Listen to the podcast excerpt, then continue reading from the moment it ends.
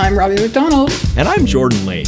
We're two writers who've been friends for 15 years. Recently, we both discovered we have the shared experience of figuring out we have ADHD in midlife. Holy Shit, I Have ADHD is a platform for adults discovering their neurodivergence, as well as a way to spread awareness of ADHD.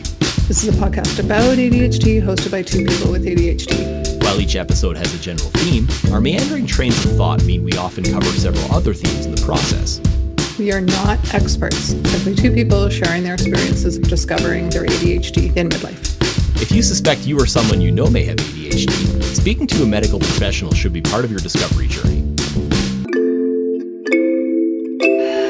Uh, nice to see you. Likewise, you've got uh, a, a, kind of combination of, of, of bare shoulders and a toque, which means I don't know what the weather's like down there today. Neither do I, and I'm here. That's just Vancouver in the spring is like the wind has fangs and it's angry, but the blossoms are coming out. But then some people are wearing mm-hmm. shorts, and I'm like, what's wrong with you? Like, I'm cold. it's a really strange time of year. Like, it feels violent. The weather feels. Oh, interesting. Yeah, it does. It's just like everything's trying to come into being.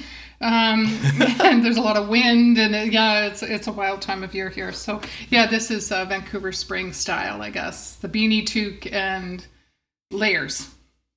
Right. Yeah. Yeah, it was uh it was extremely windy here uh uh Monday, I think. And I can't remember if yesterday was too, but Monday it definitely was. It was it was like Lethbridge style. I remember those angry Calgary winds. Like I would just fly into rages. Like the wind wasn't enraged. I was enraged. I was just like, stop right. it! I used to get so frustrated. Because it would also kick up all this dust and my allergies and I was mm-hmm. just yeah, not fun. Um, but I wanted to say sorry because I I listened. I don't usually listen to the episodes, but I listened last week and I was like, oh, I was so not present. Like I wasn't I wasn't hearing you, and as Osvaldo was doing dishes in the background, and you could totally hear it, and I was like. Ah, because I was so out of it that day. I thought I might have COVID, and I was just like, mm. um, so I apologize for not being more uh, connected or alert because I was I didn't notice anything if you hadn't. I mean, I, I, knew that obviously there was the the clatter issue, but that was as you said because you didn't have your uh, your your hearing aids in. Um, but actually, I'm kind of where where you were. Uh, I am that, that's what I where I have to go at three is for uh, a rapid test oh. because I was apparently exposed on Monday, oh. and I need to figure out whether I have it because I'm supposed to be teaching tomorrow. So oh. yeah, let's uh, let's get this fucking figured out. yeah, I'm so I'm I'm I'm grateful for you that you have that option in Alberta. It's harder to get rapid tests in BC. They make it difficult. Um, so um, fingers crossed it's not, and I hope it's. Well, the thing that sucks is that you know, like I'm, I, I've got to pay forty bucks out of pocket, and that's basically once I factor in the gas driving to and from this class, that's the entire amount of money that I'm being paid to teach this oh, class. Boy. So it's like you know, it, it's a fucking wash at best. And that's hmm. unfortunately where we are is that, yes, I can get rapid access to it, but I've got to pay out of pocket for it. And then it's like, well, I, I, I, can't do it. I, I, can't go teach unless I get this thing done because I have to know that I'm clear. But then hmm. even the process of, of, of getting cleared for it is like, okay, well, I'm either going to break even on teaching or hmm. I've just lost money if it turns out that I do have COVID and I not only can't teach, but I've had to pay for the privilege of finding that out. Shit, this sucks. I really, I feel like this should be free tests. I just don't understand. Absolutely. Of course. Um, but I mean, somebody in our building very generously left a, a COVID testing kit uh, in the lobby, um, which, voila. Um, ah, yeah, so nice.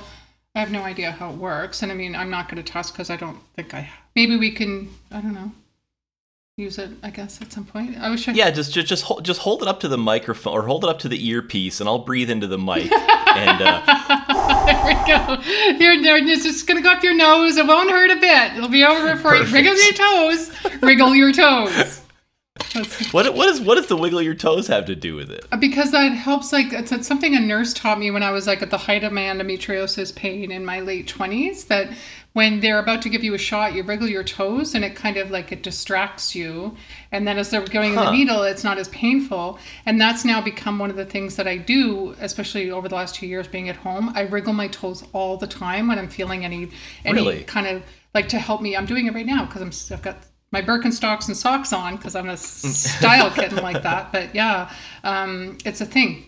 Like, and Osvaldo always makes fun of me now. He's like, "There you go," and I do it because it's like it helps me to calm down. It soothes me. So if you feel like you know you need to do that, because I did that when I I've only had one test since the pandemic became began and it was negative. But Mm-hmm. when they did it, they were like, "Oh, this is going to feel uncomfortable." So I was immediately like wriggling my toes in my boots, like, and Right. it, and it helped. it helps to distract you from the discomfort of having something shoved up your sinus cavity. Mm-hmm. Anyway, fingers Yeah. crossed for you. Yeah. That's, huh. Anyway, um, Yeah, you know, I've, I've managed to make it almost two years so far without even. Uh, uh, yeah, I've only I've only had to get one test so far, and that was as a preemptive thing for a job. Mm. Um, so yeah, this is the only time I've had to reactively get one so far, which means uh, you know I've been doing pretty good. yeah, you've been super careful though. Like you've really been not exposing yourself to a lot of people. It's not like you're out, hmm you know, in mosh pits or anything. like, it's As much as I wish I was. yeah. Um, it feels like Alberta's kind of opening up like now. It just seems like Mhm. I'm sure you have thoughts on that. Like that seems seems like soon. I don't know. yeah. Well, I mean, again, I, I I have mixed feelings about even things like like uh, teaching. Um, you know, I'm I'm very happy to be able to do something that I love, and I know that people are eager to um, get these kinds of social activities back into their lives. But I still, I don't, I don't know whether it's too early. But you know, I know that I need money, and unfortunately, that that uh, uh, end of the scale is is weighing a little bit more right now. So I feel you. Um, and hopefully, like we'll be getting that funding shortly from SFU. So um, that would mean that I could pay for your portion of that um, sooner rather than later, right? Like there's no there's no grant reporting like there is like with the Canada Council where you have to like show dates and all that. It's just like when you get the money. Because I talked to somebody who got it last year and they were like, they actually don't care how you how you distribute it. Uh, so you know if you need some of that before we do the event, then No, that that that that, that money's for the event. Uh, Mm-hmm. uh, that that's not for as much as as much as that's a, a nice offer. That's not for me to uh, you know put food in my mouth. Um, and Mm. again, it's not it's not like I'm at a point where I'm starving. It's just Mm-hmm. yeah, it, it it's just it's just frustrating to to have to pay out of pocket for this shit. So, Yeah. yeah. I hear you. I'm sure our, our American friends are listening, like, oh, it's so, oh, I have to pay for a test out of pocket, forty dollars. Oh, it's so hard being a Canadian. Right, like that mammogram will be fifteen hundred dollars, please. Like, fuck. I know. I'm getting one next week, and I'm like, hi, just gonna go put my mask on and get my free boob squish. Doesn't cost me a fucking thing. Yeah, like, yeah, yeah, no, no, no. Not only, not only is someone squishing your boobs, but they're charging you for it. Like, come on. mammograms hurt, and don't let sure anyone they tell you otherwise. They fucking hurt. Um, and yeah, and it's awkward as ass. And depending on who you have, you could get somebody who's like super compassionate, and you're like, okay, honey, just a little bit closer to the glass thing with your boob. And then sometimes you get them, they're like, you're not doing it right. Hold your breath. Don't breathe. Don't breathe. So there's just like, fuck. It's like kind of terrifying because you're not supposed to breathe while they're doing this thing, with Yeah. the, like X-ray, and it's just like, God, man. Um, so I hope I get one of the kindly checks that is just like patient with me because I also again my hearing aids won't be ready until next week. So I've been like I'm flying deaf these days and I have been for a few weeks and um, I don't hear anything. Like I'm you know I'm okay with you and I like this like I've said before. Sure. Um, it's really hard with Osvaldo unless he's like right there. He talks to me all the time from the kitchen and it may as well be in the building across the street. I can't hear anything. um, so with that, they're going to be like behind me going, okay, don't breathe. And I'm going to be like, what? Oh, fuck. Yeah, I'm not looking forward to that. But I'm grateful for the fact that they're staying on top of it because I'm taking menopause therapy. So they kind of have to stay on top of these things. Um, Anyway, I have more good news though. What's Uh, that? the job is happening. For hey! Congratulations. So starting Monday, uh, March 14th, I will be the staff writer at the Adult ADHD Clinic in Burnaby. Bravo. Yeah, I'm really excited. I think they're calling me the ADHD writer, which I think is pretty funny. That's like my position. Plus, plus Yeah. coordinator of things, so I'll be helping, you know, tidy up their social media and whatnot. So, yeah, I'm really excited. Um, That's phenomenal. Good after two years of looking for something more consistent, this is uh, it's really great, and it is. I kind of co-created this job because Mm-hmm. because they were looking at me, you know, as a somebody they could come in for piecemeal blogs and stuff, but they couldn't afford a staff thing. And then I realized through the magic of Work BC, and I don't know if there's other programs across Canada or in the United States like this, but there are certain provincial funding agencies that will fund a wage subsidy, especially if somebody uh, has a disability or is neurodivergent, for employers who wouldn't ordinarily be able to hire somebody because they can't afford it. So they will pay up to a certain amount of money so that you can bring this person in and hopefully help them to cultivate a new skill. Um, in this case, it will be me um, learning to decipher medical research because I don't have that training. So I'll be learning that, which will be Nice. really exciting. Um, and I'm really excited because the director, the you know, he's a well-respected doctor, who's been around for years, specializes in ADHD, but he's really curious about psychedelic treatments, and he's like very like he's very forward thinking. He's not old school. Um, so I'm looking forward to it. It's gonna be fucking. That's yeah. awesome. Thank Congratulations. you. Thank you. I've been so anxious the last two weeks because I'm like, why is it taking so long? Where's it? Like, I'm not, I don't believe it's going to happen until I see the email or I get the call. And um, yeah, so it's nice to know. Like, I'm starting a, a new job at the same time that we're moving, and it's just going to be a chaos for the next little while. Um, Yep. but, you know, I'll probably get a little bit of dopamine out of the deal, a little bit, a little bit Mm-hmm. excited. That's awesome. Yeah. Um, hey, did you look at that article that I sent you? I did. Um, Mm-hmm. I had a look at both of them. Uh, uh, so you sent me um, a piece about how the outdoors can affect people with ADHD, um, urban environments versus getting a little bit of kind of more more park time, which was something that actually came up with uh, uh, DJ who I interviewed last night. That episode will be dropping soon too. Um, and and yeah, and then another piece about um, kind of a different way of what's the word I'm looking for? Conceptualizing uh, uh, time blindness. Um, sort of something more about being um, ADHD people having rhythms that just are out of sync with uh, with the sort of rest of the world.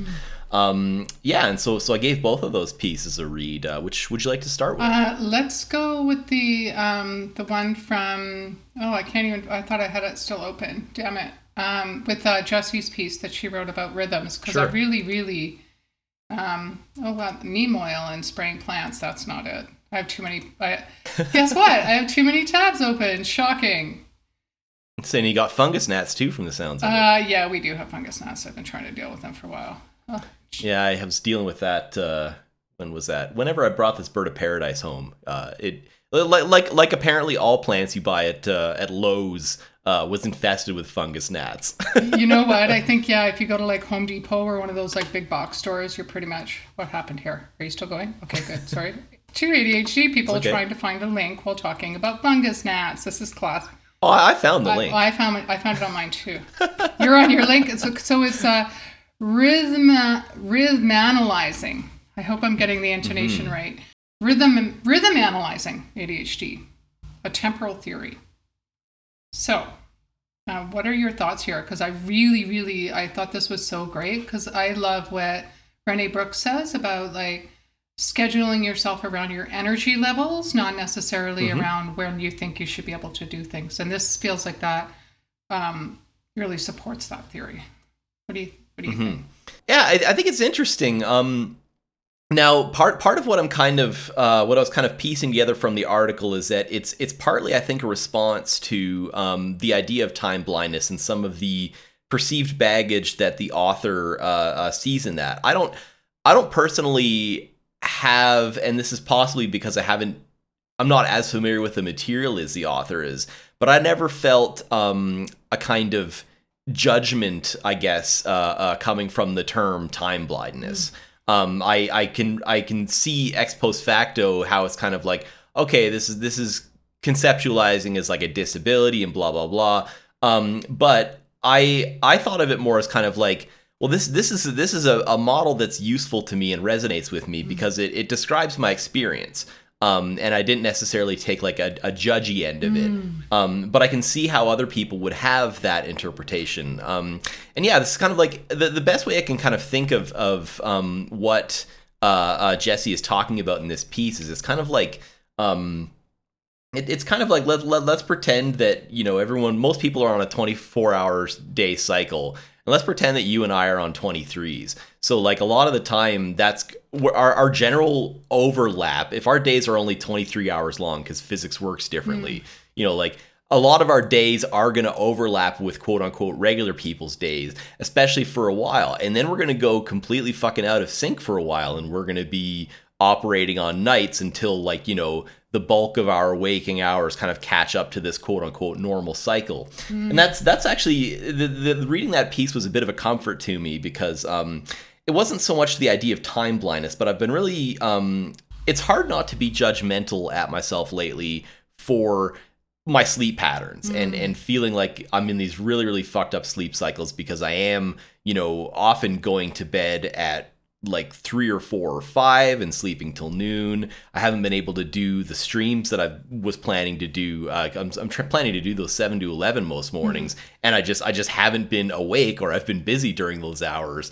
Um, you know, and, and I'm trying I'm trying not to feel judgy about that. And this actually this actually dovetails back to a conversation we had way, way, way at the start of the podcast about, um, you know, consistency mm. and, and mm. about us trying to to worry about like let's make sure we file a thing every week. And again, it's like this is this is a podcast by ADHD people for ADHD people, and we're worrying about slating ourselves into this kind of neurotypical model. Mm. And so I'm really yeah, reading that piece was really helpful. Um, again, not not with the time blindness stuff, but with like just not just just kind of being more accepting about like yeah i am keeping fucking weird hours right now mm-hmm. and like i don't like it's it's it's it's different um but you know stuff is getting done. Um so i'm trying i'm trying not to be as judgy about it i guess. Mm. it's a long way to say the same thing four times over and over. no but i like that you're being a bit more gentle with yourself. I think that's really important. Um and like for me when even from the beginning i found that term to be quite ableist. Um, mm. So I've always kind of like shied away from it a little bit um, in the sense that um, it did feel like a judgmental term, but I, I, know that you're not perceiving it like that. But I, I, kind of get that from, you know, from what I've read so far of, of Jesse's work is that they they are quite punk rock and a lot of the things like they don't they don't necessarily groove with the status quo or the traditional ways of looking at things, of be it capitalist work models or or what have you. Um, so for me, what really what really got me was like the idea of a rhythm that we have these mm. rhythms. And like i have these like moments of like intense flow where i'm just like you know i want to create and i want to write and i'm like well, i want to be around people and it's all good. And then i have moments where i go too far shut down like what you were saying and then i'm i can't cope. Like i don't stay up late anymore. I can't. I just don't have the energy. I'm like done by nine o'clock these days. But um I do have these moments of like, yes. And so then people think of me as somebody who's capable of that all the time, but I'm not. Like, I can go right. hard, um, especially if I'm deeply passionate or engaged in something. Like, this happened at Good Pitch. Like, at the beginning of, like, it was like a close to a three month contract. For the first two and a half months, I was on fire. Like, calling all the people, doing all the things, writing all the things. This is so great. I'm doing the social justice. Yeah, fucking documentary corporation, all these great people. And then like the week before the event, I fucking crashed. Like I was so tired and I had taken on too much and I was being too stimulated by too many people, too many demands were suddenly being placed upon me because they perceived me as somebody highly capable that could do all that stuff. And I could right. when I was in the zone, but when I was out of the zone, like the night before the event, this was, you know, before they changed things. I'm glad to hear that they've done this. They decided to have this kind of dinner for the filmmakers, but it went too late into the night the day before mm. our huge event. And so we're moving tables around at like 12:30 at night when we had to be up at 5 to go to this event. And physically right. I wasn't capable of doing that at my advanced stage. But even if that wasn't the case, um, it was too much. And so it, it's not that I, I lacked a capacity of time even at that point. It was just that my rhythms were not in in flow or whatever. But um, mm-hmm. yeah, I don't. I definitely feel like, and I'm sure I don't know. Maybe you felt this way too. Like when you're really connected and things are really, you know, you're working on some music or something you really enjoy. It's like time is just there. It's just like you're so in the present moment. You're not thinking about the past or the future. You're just there. And that's what I feel like she was kind of pointing to as well was like these rhythms that we have. Um, and how like the nine to five culture doesn't accommodate for that. It's like you're expected to produce, produce, produce, produce, produce, and then you're just supposed to stop at the end of the day. Like if I'm in the zone, I'll go until I can go no more, and then I I'm done for however long it takes my brain to recover and my body. So yeah, I really I really liked that that idea that time blindness is not necessarily and we've talked about this many times I think on the show is that we're both chronically early because we have this deep fear of being late.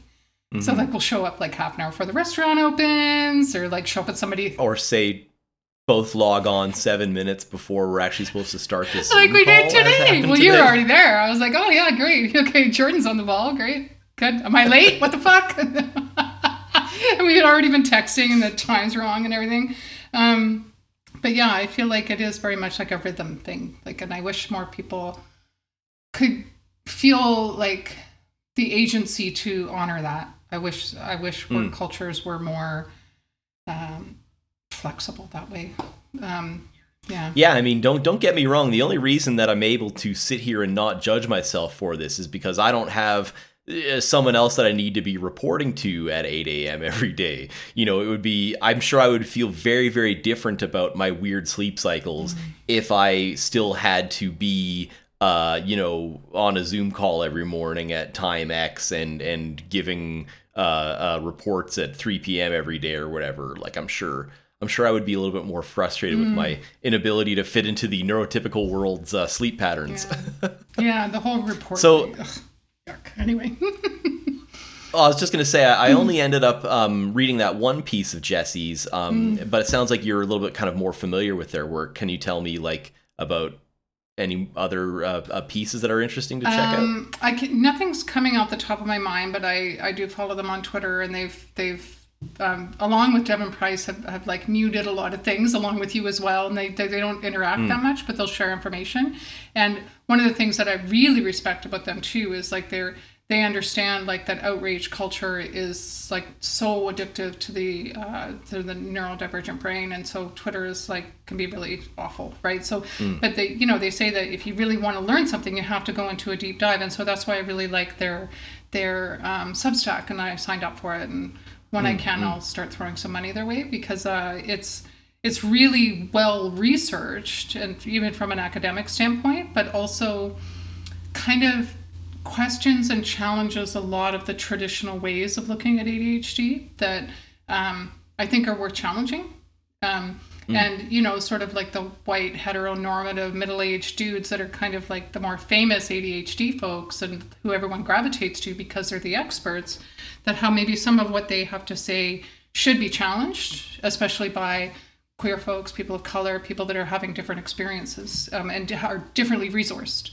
Um, so that's what kind of what draws me to them is that they're not kind of parroting the same. You know, I'm sure you see this on social too. There's there's been this huge uptick of people that are becoming, you know, that are monetizing or you know, however they're doing it. And there's no shame in that. I want people to earn a living. I have no judgment, but there is kind of a a certain sort of themes, like the way that people are doing it, like uh, where they they're kind of reinforcing stereotypes a little bit uh, and some of it some of it's accurate some of it i feel and it's on a spectrum i recognize that but i think there is sort of like a cheesy kind of uh, marketing kind of angle sometimes and i'll follow account because it seems like they're kind of cool and then like a week later i'm like could you maybe not like they just start getting my nerves because you know they're trying to sell something and it's funny because i actually took a, a social class with somebody from my sfu cohort and she said Instagram has like a 1% conversion rate. Why are you like,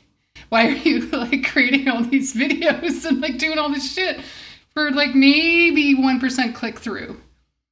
Right. Like, anyway, I mean, it is fun and I'll keep on slapping music on top of Susan Sontag, the squirrel doing her thing. But like, I'm like, I'm not going to like write a script and do a bunch of things for Instagram because it's just giving them free shit. But God, Right. I go off.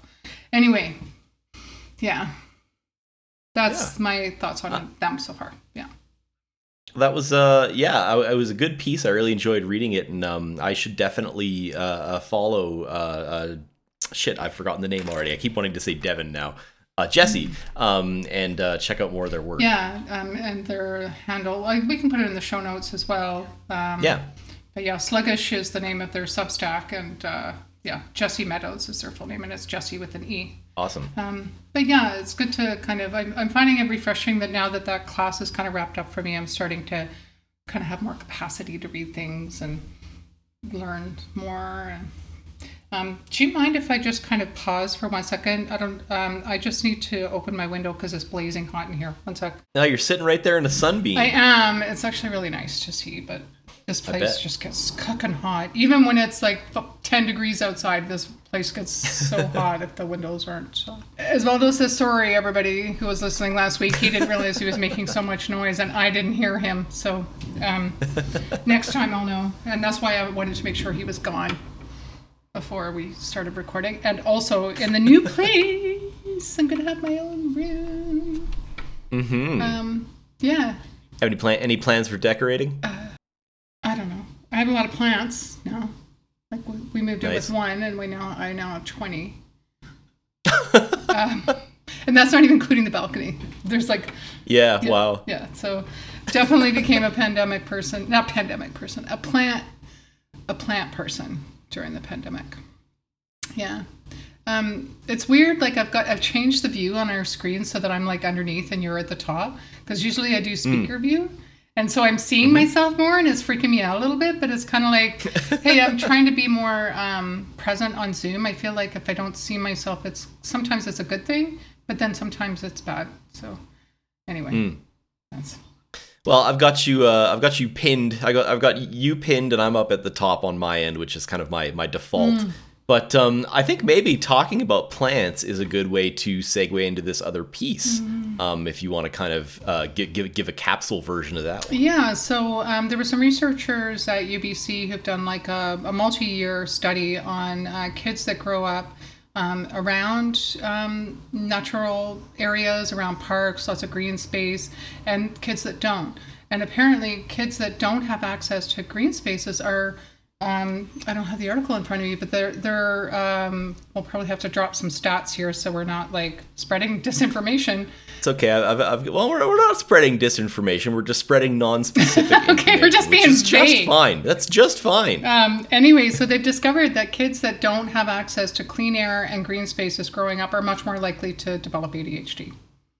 Um, And I think that's so interesting. Um, and I'll go into kind of like my own upbringing and like maybe where some of those areas are in a bit.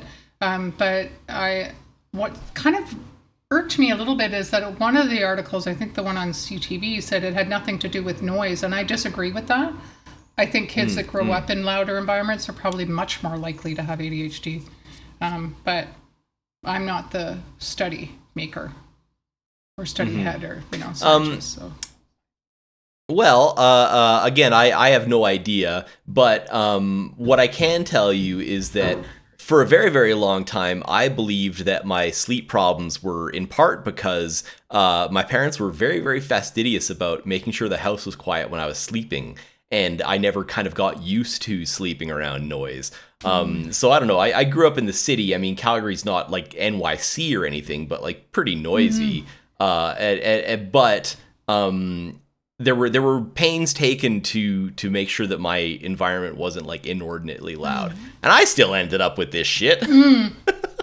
like you know I've, I've talked about this before that my theory is i pretty much like i was on my way out of the womb when like things started going sideways for me because that whole Yeah. like injection from that asshole nurse but that's a whole other story however growing up as a kid like okay so we went i like my right earliest memories are in london ontario on the north side of the city which is like lots of parks lots of trees very beautiful um, and then moved to a farm. So that would be like lots of green space there, uh, lots of loam, dirt, manure, like all the, the things, right?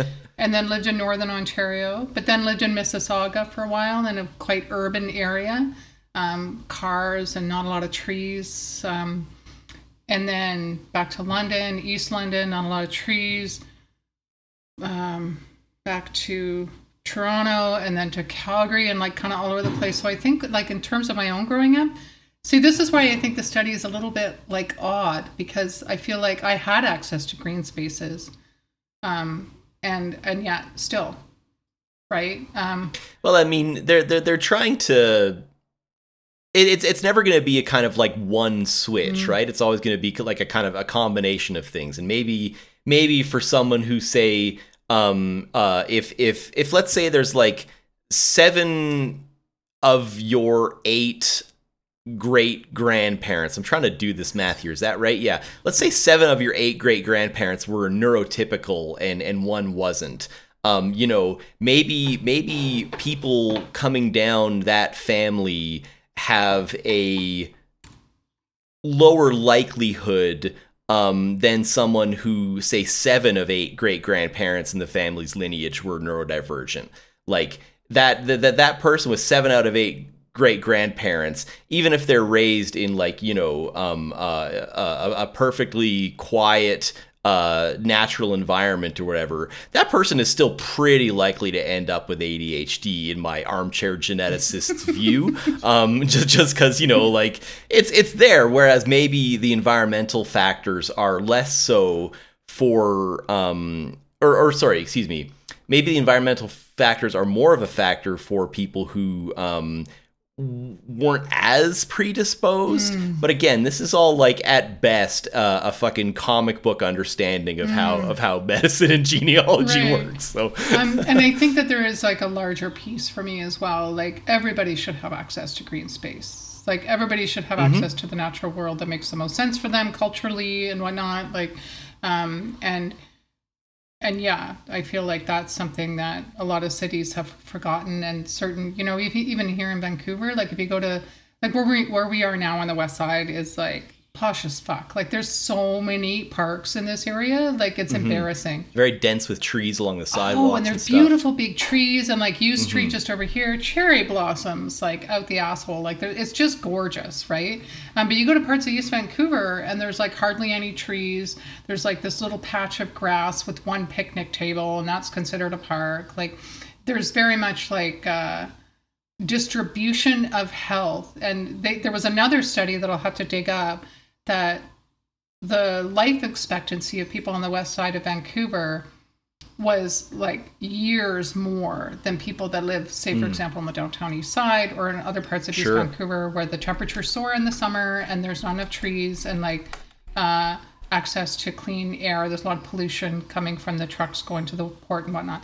So I feel like yeah, like if you're if you're not even given a chance out of the gate, like it's it's just so unfair to me. And like that like that's my justice sensitivity coming to this to surface here. Because i feel like kids um, every kid should be able to to be able to play in a park and run around without having to worry about getting hit by a transport truck or you know like um, be able to clean have, breathe clean air have clean water. Like every kid everywhere in the world should have access to that shit. And that the fact that that doesn't exist is infuriating. Um, and uh, here in Canada, we have an awful, awful history that is ongoing of like not having enough clean water on our on the reserves of um, Indigenous folks. So it's just like fuck's sake. And I would never say our Indigenous folks if that sounded like that. No, I didn't say that. So just like that's no. Anyway, um, yeah. you don't always have to uh, uh, fight an imaginary critic But that like that's is such an awful thing to say because it sounds like ownership. But but the but but the but the point is you didn't say it. You're you're you're preemptively defending yourself from an attack that hopefully wasn't going to be made in the first place, and if it was, was being made in bad faith. Yeah, you're right. That's so weird that way. Um, No, you're you're that's actually in my experience that's very very typical for people that are kind of um justice sensitive, shall we say, to kind of like, oh God, what if I say the wrong thing and and you're you're so worried about hurting someone that you don't want to, but that often like yeah, I, I I find myself doing the same thing. I kind of like preemptively get my hackles up over something that's probably not going to happen. Yeah, and and that's also you know getting so many negative messages over your life, right? Of just saying the wrong thing, being too excited, being too much, you know, whatever, going off before you have all the information. As well also reminds me, I make assumptions partly because I'm deaf, and so I've been spending a lot of time just making up stories to fill in the blanks. And that's not good, right? So instead of just asking for clarity, but sometimes I ask for clarity, and even with my partner, he gets frustrated and doesn't want to repeat it because he's tired at the end of the day. So then I just make up a Yeah. story, and then that story is usually wrong. Well, I don't want to get completely away from this article we were discussing, but Okay. um, it sounds it sounds like you're going to enjoy listening to uh, last night's conversation. Um, Hmm. So, uh, uh, DJ and I we talked about uh, something called nonviolent communication. Are you familiar with that I've at all? heard of that. I think it's amazing. Yeah. Yeah, I, I this was new to me until he introduced it when we went out for dinner about I don't know a week or two ago I think. Um, and yeah, but it was uh, it was really really interesting. Lots to kind of take in there, and, and lots of kind of what what we're talking about now. I feel like of of you know. Um, going in with assumptions and and and you know our own kind of prejudices and and trying to um, predict the future instead of like just entering into an interaction and seeing how it plays out on its own. Yeah. It's trying to feel safe, right? Yeah. Um, and I know that that's, you know, partly the trauma background that I have, like in the, you know, physical stuff when I was a kid and all the bouncing around and whatever. And so I'm always trying to like secure some some safety. Uh, yeah. Um, and the nonviolent. I, I remember that there was a guy with puppets. Yes, Marshall Rosenberg. That's Um, the guy. Yeah. I, I yeah, I, I was looking through the Wikipedia and there's this picture of him just looking absolutely fantastic in this like primo 80s athletic wear, uh, uh, Reebok tracksuit. He's got the Nikes on, and and then yeah, his little jackal and giraffe puppets. It's a, it's a very funny picture. Yeah, I should go back and because I remember in 2013, I think I read that book or started, you know, went down his like YouTube channel. Um, but it's been a while. But I, I feel like I could probably use some more of that. I'm looking forward to hearing that episode. That's going to be kind of cool because it'll be the first time that um, Jordan and a guest that he had has known are going to just have that conversation uh, together. And I, I'm really looking forward to hearing that too. Yeah. I called it, I called it Boys Club, so Sausage party? I didn't call it that, but uh, that's another option. Um, but yeah, get, getting back to that piece we were talking about here, um, a note that I made uh, to discuss that you actually ended up bringing up in the course of talking about that was the point about heat and trees.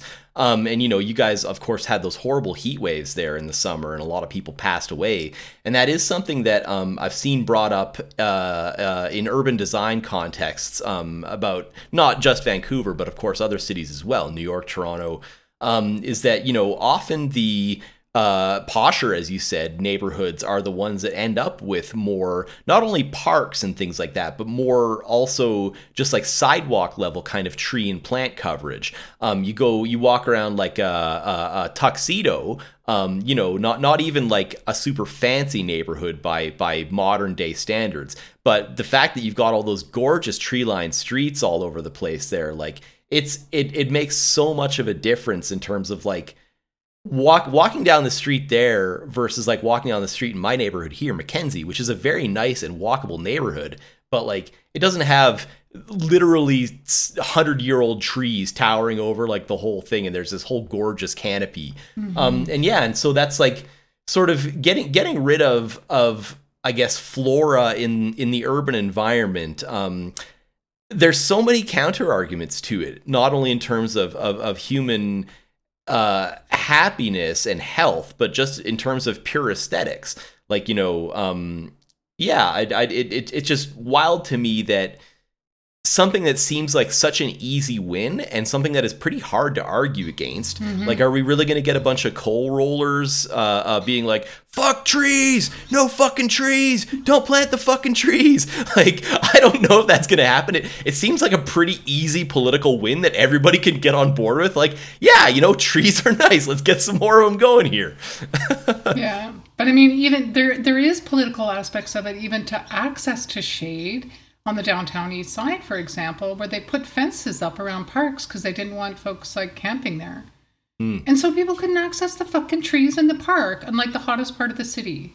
Jesus. Yes. like i mean that that just like you know how i get about city council in vancouver but i was like over the in a in a rage about that. um, but yeah, there should like it, it really shouldn't be, and like yeah, um, it shouldn't be the way that it is. Um, and I I feel like I have some hope, like what's happening here in Vancouver for um, people that there will be more shade options, and I and I see the city trying to prepare properly for the um, possible eventuality of another heat dome because, I mean, they're cutting all the trees down on the island and in the interior. So I don't know what they fucking think. Like when those are gone, like the like we're screwed.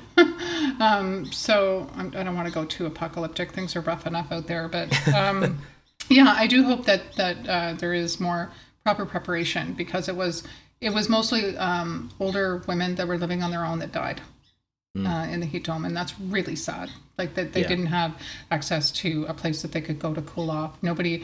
Then there was a lot of people that English wasn't their first language, so things were not communicated properly. It was people in older buildings where the ventilation is shitty, um, where they're isolated because they don't know their neighbors because people are too busy looking at their fucking phones to look at their neighbor. Sorry, I gotta stop talking like that.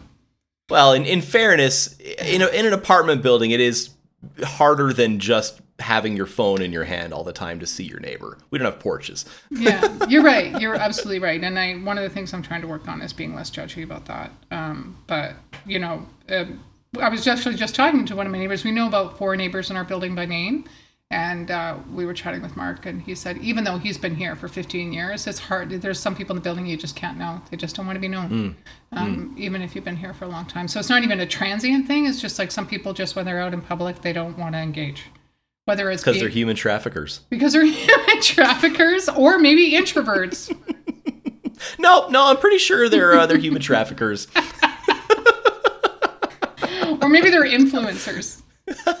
They, they can only talk to people online. They don't know how to communicate in person. they, they, they don't want people following them around because they're going to take all their cool Instagram background spots. oh God. Anyway, yeah. So um, we will post those those uh, articles in the show notes because I think they're both really interesting. Um, and I'm, I'm glad to see that this kind of stuff is getting studied. I'm glad that they're taking it seriously. I'm glad that they're understanding the, the correlation between environment and, and our um, mental development and um, well being. Uh, those things are important. Um, and I don't think, I think the jury's still out when it comes to ADHD, whether it is something that you're born with or whether it's something that um, you can be predisposed to and that gets um, amplified, Activated. activated by um, certain environments. Like you know, I had a chaotic environment growing up, so of course it makes sense, you know. But had I grown up in this like I don't know, in like as as one of the sisters in Little Women, like you know, I was going to say a monastery. or, or right like we're like you know everybody's all creative and supportive and hugging and loving and knitting and making things together maybe i would have just been like the you know the artist sister that still married rich anyway i don't know we just watched that movie the other day i've never read the book but whatever anyway Is that like the newest one? it's yeah it's the one directed by uh, Yeah. greta gerwig yeah yeah Got a Bob Odenkirk in it. That was a pleasant surprise. yeah right yeah um better call saul yeah i love that guy Osvaldo's like he's like did you know that guy's like all these things he's like really into him right now and i'm like yeah wow Has Osvaldo seen Mr. Show? I don't know. Maybe that's the one he's been talking about, where he's a Oh, where he's a spy or something. No, no, no. So, so Mr. Show is is the sketch program that he did with David Cross in the '90s, and it's like that that and early Simpsons were that that early Simpsons and The Onion pretty much defined my sense of humor. Um, Oh. like Bob, Bob Odenkirk is is one of my comedy heroes. He's like one of the funniest sketch writers in my. He used to write on Saturday Night Live in the '80s and '90s too. shit! I didn't know Yeah. that. Wow. Um, see, people are so surprising. If you give them time and get to know what they're up to, it's like instead of you know just scrolling to the next thing. Well, I'll make sure to put uh, my favorite Mr. Show skit in the in the show notes. Yeah. Sorry, I, sh- I should say sketch. There's a, a subsection of, of friends of mine that listen to this podcast who steam would be coming out of their ears if they heard heard me refer to a sketch as a skit. Because it's not called skit. Because I remember skit back in the day. No. I'm, I'm, I'm making a jacking off motion here because uh, I, I for all for all intents and purposes it's the same. It's just you know there, there there's certain people that uh, I don't know. I, I, I feel like there, there there's a, a, a this is actually very very serious. Like uh, no you you you're, you're not trained enough to have the knowledge about. It's not a skit. It's not a skit. A skit is a skit is an unserious undertaking. This is a sketch. This we are writing skit. comedy here. It is a sketch. You know what's so funny is when you started making that motion, I thought you were trying to tell me that skit means to masturbate, and I was like, I've been. Oh! right? No. That's No, where my mind. no, I was went. just uh I I was just saying that it's it's it's it's a in my opinion, no offense to anyone that holds that view, it's at best a masturbatory distinction. okay. Yeah, I mean semantics or whatever, right? Like it's just like what hill you want to die on today. Like, is that the one? I don't know. Like, and especially when it comes to comedy. And like that's Exactly. that's it. Like that's a funny thing right in that in its of itself to me because I remember you know saying skit in drama class in high school and skit was fine. And I'm pretty Skit- sure skit they is used fine, it on and SNL. that's a hill that I back in the will die on. Okay, there you go, Jordan. Go charging up that hill. Yeah. I'm like I'm like Kate Bush and Don Quixote gonna rolled into one. I was just gonna say Kate Bush. You just totally like zzz, right there, Nice. mind melt. That's really cool. Um, anyway, what else do you want to chat about? Well, gosh, I don't really have a whole heck of a lot. Um, we just kind of caught up a week ago or whatever that was, and uh, Yeah. yeah. honestly, it's it's been pretty quiet. Um, I'm just going going for my COVID test in about an hour here, and crossing my fingers that that's a neg. Uh, Hmm. but yeah, otherwise, I don't I don't actually really have much news. Um, did we? Was there anything that we should have talked about last week with regards to the SFU stuff that we weren't able to because we had to end early? Um, excuse me, no, but uh, I am going to start putting together. I was supposed to do it this week. I'm a little bit. Well, it's only Wednesday. I've still got time.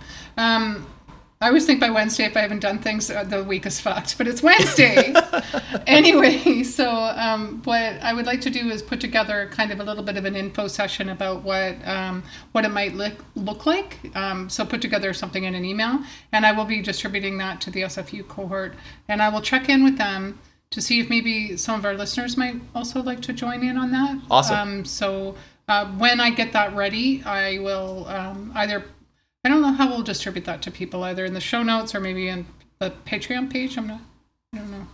Twitter, w- whatever. Yeah, pro- pro- probably. Uh, I feel like maybe. Um, yeah, maybe maybe you put up a page on the Patreon and then just put it a link on the socials or whatever. Yeah. Okay. So for those listening who might be interested in something like that, I will kind of get my poop in a group to get it together. Hopefully in the next uh, 48 hours because I am starting my new job, which is part time, right. but um, part time 25 hours is not super part time. It's almost full time.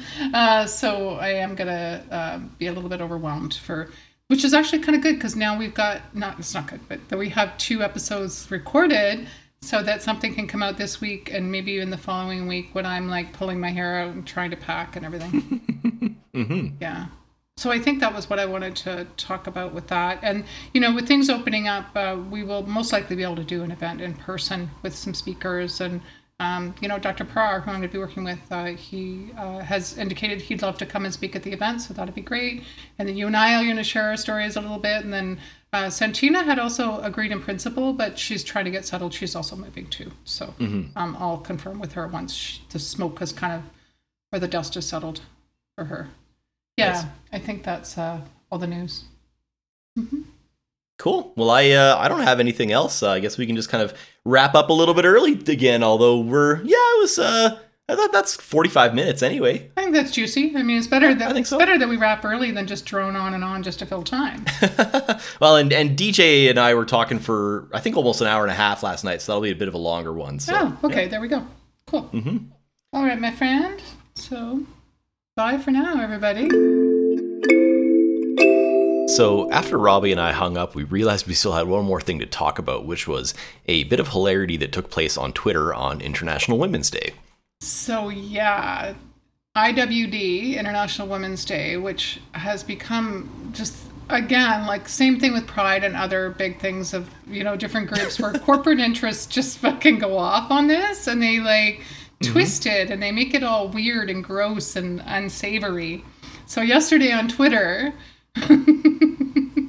what is it called? The pay gap bot, right? Yeah, G- gender pay gap. The gender pay gap bot went after the organizations that were putting out this like dribble talking about like uh, there was one in particular and I commented on this because I couldn't fucking believe it. It was Expedia UK and they were like when you go on your ladies like when your girls holiday and they chose a stock image that was the fucking worst and I don't know if it was an iStock image but it was like a girl in like a little Daisy Duke thing with like like like everything hanging out, like frolicking on a beach with her like friend, like it was supposed to be like the you know the token friend of color, but they were both like what the fuck? They both looked like they were like, oh my god, it was the worst picture like ever, and that's what they're Happy Women's Day. is. god. So yeah, I was like, I was like in that all day yesterday because I was like, I don't feel like I'm not going to create any free content for this. You can go fuck yourselves. But I was completely engaged with that. What did you think? Oh, it's hilarious. Um, so, so for anyone who didn't see it, what this bot did uh, was it used uh, publicly available data. So, in the UK, any company that has more than 250 employees has to publicly uh, report salary data. Um, and so, what this bot did was it analyzed uh, the data present on that site. So, it kind of had access to a working knowledge of gender pay gaps in uh, various UK companies and then anytime one of these companies tweeted something about uh, Women's Day, use the hashtag IWD International Women's Day, whatever, all this bot would do, um, you know, no context and and implicitly no judgment because all this bot is doing is reporting information and also it's a bot it can't judge mm-hmm. um, but what it would do is all it would do is just quote tweet mm. the tweet and say this company has a gender pay disparity of x percent and some of them it's like 4%, 15%. Some of them it was like 50 there was one that was i think 81% pay disparity oh, and oh yeah sorry and, and i should and i should uh, double back and say that this uh, uh, site uses um, mean uh, salary data because or excuse me not not mean median salary data hmm. because mm. mean averages would really fuck those numbers up because if there was one man at the top making $7 billion a year and then you know like that that that that skews that uh uh in favor of men making a lot more so mm. while CEOs are still mostly men and that's also a problem it's harder to negate that argument uh the, the, the, that that there is a pay gap that exists when you're using median rather than mean data so um, but yeah, so so it's a gender pay gap bot on Twitter. You should check it out. It was a very very amusing uh, uh, day of just kind of yeah, companies companies just kind of like you know striding out. I you know what? It really just makes me think of the Emperor's New Clothes and just kind of like they're striding out and they're like IWD dress and the bot says that dress doesn't exist. This asshole's naked. That's so I'm, I'm, I'm, wearing my respect all women dress, and then and then this this goddamn kid in the crowd says, "Hey, this guy's not wearing a dress at all." I love it. and with like with the hashtag of what was it, break the stigma? I was like, hey, I can't remember. You know, there was it, one of the hashtags, and I saw it trending on on LinkedIn, and I immediately got out of there because LinkedIn these days is just gross. But I was just like, are you serious?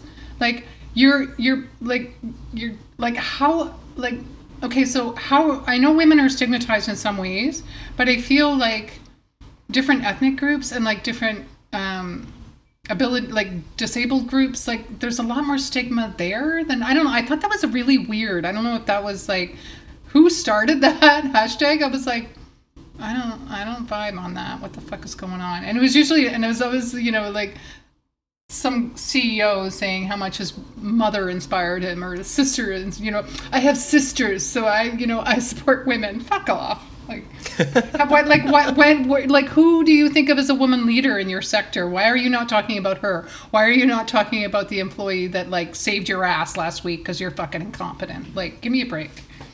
There she goes and that's again. why I simply I simply stay above criticism by uh, not thanking women for all the wonderful work they did on International Women's Day.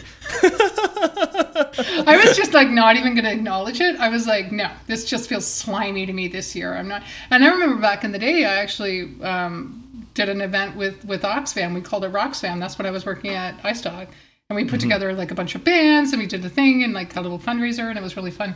Um, but yeah. Uh, there, there was just something really sleazy about it. And then when I saw this, it was like, that is like, there it is. You're just like laying it there. And there was somebody who told a really good story on Twitter too about she was a comedy writer and a comedy yes. TV show that she was working on. And to find out that she was actually doing an extra job on top of the male writers and still getting something like 300 less a week back a week back then when she was, you know, just getting started. Fuck that. Oh, but you finished the story though. Well, that okay. How did it go? That oh oh my god. Well- oh right. Okay, so she Yeah. she she decides in her youth and her vigor that she's going to go speak to you know the person in charge, who's like the The 24 year old showrunner. the 24 year old showrunner who probably got it because his uncle fucked somebody or whatever. I don't know. There's no probably there. Yeah. So anyway, so she goes into his office and she's like, "Here." She lays it all out rationally. These are the things I've done. My my my jokes are funny. My I don't get hardly any feedback or notes. I'm also doing this this other extra thing that nobody else wants to do. I feel very strongly I'm worthy of getting paid the same amount as my male counterparts. And his response is like, "We don't have the budget for this, but we'll get, I'll give you my sperm." Like how? What part of this? Like, because she's a, she's also a queer woman, right? He's like, I'm gonna give you my sperm because my sperm is worth gold. It's worth millions of dollars here. Like, this is insane. Yeah. And she just started laughing because she thought he was kidding, and he got offended. He took it personally that she didn't want his fucking spunk. Oh my god. Yep. I can't I can't offer you a pay raise, but what I can offer you is should you and your partner decide to conceive down the road, I'll I'll I'll bust. I'll bust for you. I'll bust in a little medicine cup. You know, I'll do whatever it takes. I would I would do that for you. I would masturbate for you, a member of my staff. Aren't I a good boss? Oh my god. so I know. So that story, I was just like, oh Jesus Christ! Like I, some of the shit that people do. Anyway, That that was that was unbelievable. Like I I was fully fully jaw dropped after reading that one. That was wild. yeah. I hope I, I hope I articulated it as well because you know my short-term memory is not the best. But like, yeah, that one was. I, just- well, we'll include it in the notes as always, but uh, yeah, I- I'm yeah, I'm pretty sure you got at least the broad strokes of it. So yeah, no pun. Strokes. Okay, well maybe that's a good place to wrap up our little uh, International Women's Day postscript. Thank you again so much for joining us this week on Holy Shit, I Have ADHD. If you would like to get uh, all of this plus a little bit more on occasion, you can check out our Patreon over at patreon.com slash holy shit, I have ADHD. And of course, uh, you can also uh, check us out, review our show if you're an iTunes or a Spotify user. You can do that on there. That helps out a lot. And uh, yeah, you know, tell a friend to tell a friend. Word of mouth is the biggest thing. Yes, and uh, and uh, stay tuned for uh, for more kind of opportunities to connect. Uh, hopefully in person, if you're in the Lower Mainland or um, online, we're going to be doing more work, uh, getting things, getting folks together. You know. Um, thanks for listening. If you enjoyed Holy Shit, I Have ADHD, subscribing to and reviewing it on your podcast platform of choice helps more neurodivergent folks find us, as does following and promoting the show on social media. A full list of platforms is on our Anchor page at uh, anchor.fm forward slash holy shit, I have ADHD. While you're there, why not leave us a voicemail? You can also share your thoughts on this episode or your own ADHD experiences with us at, you guessed it, holy shit, I have ADHD at gmail.com or via our social media pages in the episode notes. Bye for now and hyper focus on the positive.